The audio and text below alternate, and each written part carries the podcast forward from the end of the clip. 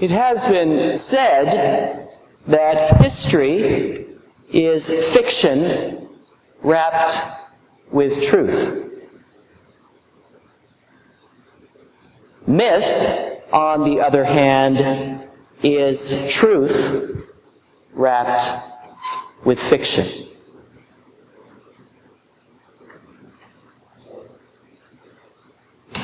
Zilpha Keatley Snyder, wife, mother, friend, companion on the journey, and binding it all together, storyteller, was definitely in the latter camp, the myth camp. Now, she might not have thought of her stories as myth, but she was the first to say, with that somewhat cutting wit, that she never hesitated to turn on herself, that she was a born fibber, consummate devotee to fiction. But beneath that fiction wrapping was always truth. Truth about the human condition, about our capacity for imagination, truth about growing up in a world that always contains abiding mystery, truth about simply being and communicating in words that never fully match the reality we experience. That is to say, fiction is the very essence of storytelling of all kinds. And Zill knew that myth makes up the very fabric, the woof, the warp of human memory, imagination, and perhaps myth is very near to the foundation of the human heart itself. It's for that reason that Zill's legacy is hard to overstate. Just yesterday evening, as we were wrapping up our confirmation class right here, I asked a new generation of youth what we might remember in prayer during Compline, our closing night prayers of the day. So, of course, they raised the prayers you might expect how to pray through the late in the semester academic pressures that they all feel. Prayers too for the homeless, the sick. And one of our mentors raised prayers for Zill's family. Now, most of the confirmands knew Zill, yet for a moment few had remembered that she was an accomplished author. But then I mentioned that she had written the Egypt game and tired eyes suddenly came to life. A number of them had read Zill's classic. And so the storyteller had reached yet again a new generation. A third generation, by my reckoning at least, since that story had first been published. One of the confirmands simply said, That's a great book. She was still in awe at the story's power to continue to captivate young minds. And I wondered that its author had been in our midst, but in that somewhat unassuming way that Zilpha was unassuming as part of this community. Now, it was only a few years ago that I caught one of our youth at the door of the parish, right over there, after Sunday services, not with one of Zill's books, but with a wildly popular story about a young wizard growing up in a world filled with mystery and danger and magic. You brought your Bible, I see, I had to tease.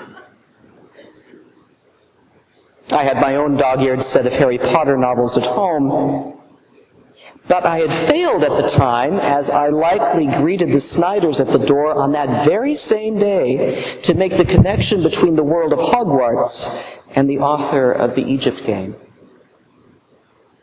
Because you see, long before J.K. Rowling was morphing classical words into memorable spells, Zilpha had been borrowing words from other languages to forge exotic terms for her Green Sky trilogy. And then there's black and blue magic. which Harry Pottered decades before J.K. Rowling even began to sketch out her first plot on the back of a paper napkin. We will never know what J.K. Rowling would have been like without the legacy of Zilpha Snyder.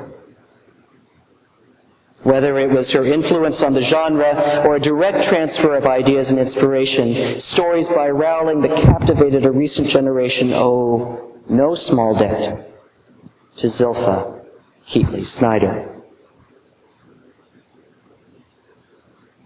And then there is the story of Zill's life growing up on a farm, spinning her first yarns, meeting the love of her life, Larry, starting a family. And hers is a story we might all recognize.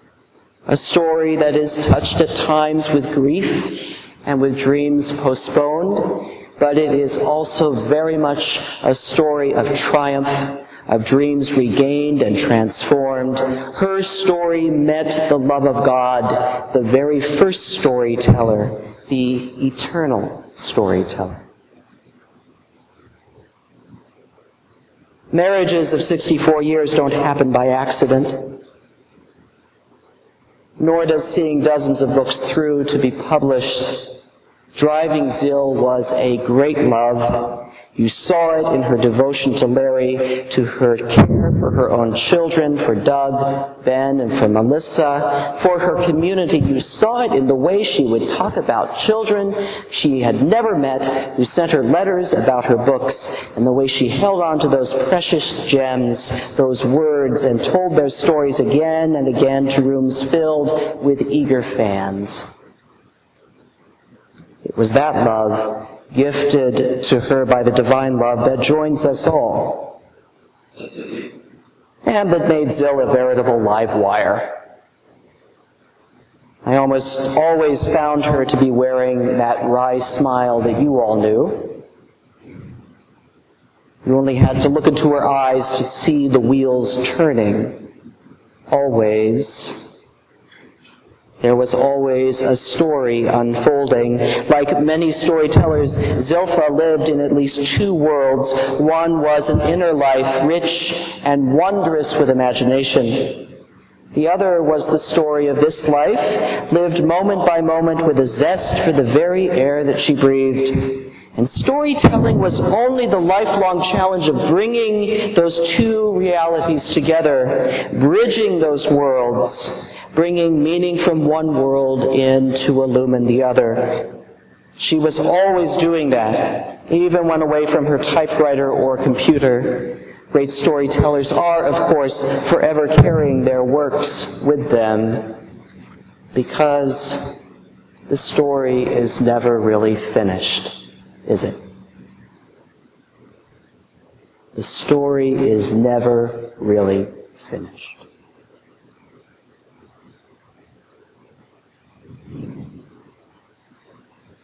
Larry and I chose today's gospel for two reasons. First, because Zill liked best the biblical stories that were tangible and vivid with dialogue. Second, because it is a story about another storyteller, Mary Magdalene.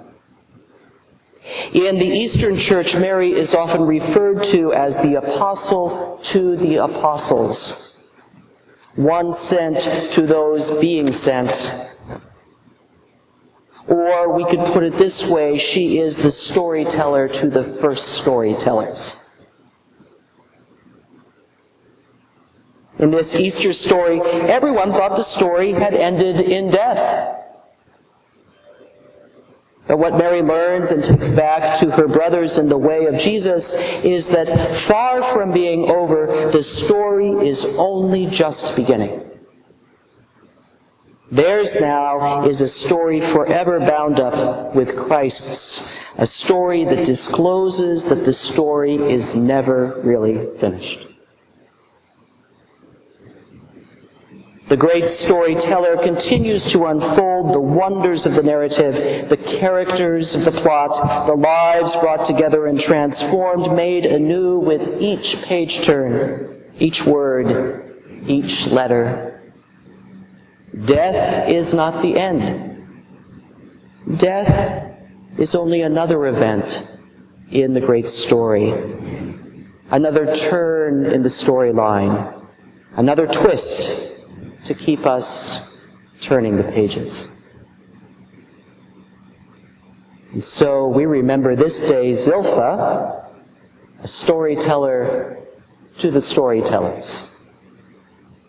Like Mary, who joins her story with the eternal story of grace and love that is God's.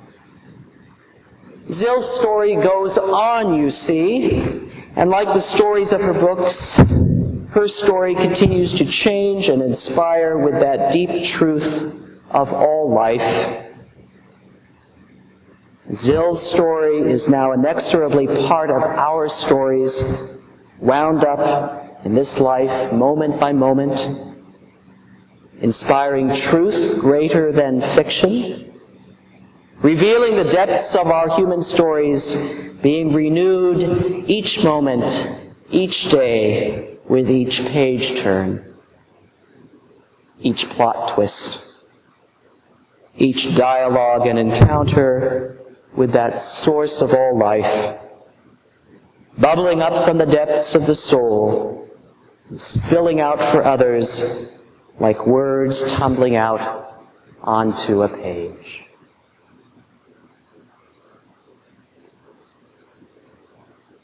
Now we carry that message for each other. And with Zill, into greater life because the story is never really finished.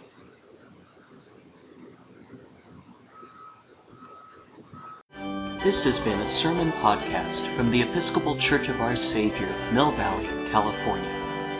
We are a growing, welcoming community for those seeking to deepen their relationship with God and to journey in faith with God's people through the breaking of bread and in service to others in Christ's name. You can reach us by phone at 415 388 1907 or visit us online at oursaviourmv.org. That's O U R S A V I O U R M V for Mill Valley dot O R G. We wish you God's peace, and we hope to greet you in person very soon.